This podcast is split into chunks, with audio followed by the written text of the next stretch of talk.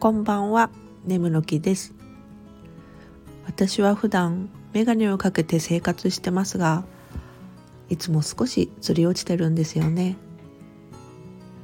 じゃあフレームのネジを締め直したらと思われるでしょうが、これはわざとずらしてるんですよ。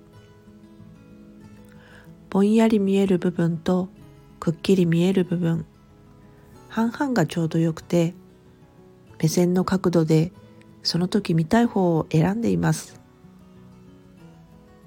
間が抜けたビジュアルになるのは仕方ない。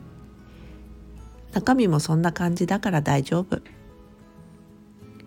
いつでもはっきり見えると目に入ってくる情報が多くなりすぎて脳みそが疲れちゃうんです。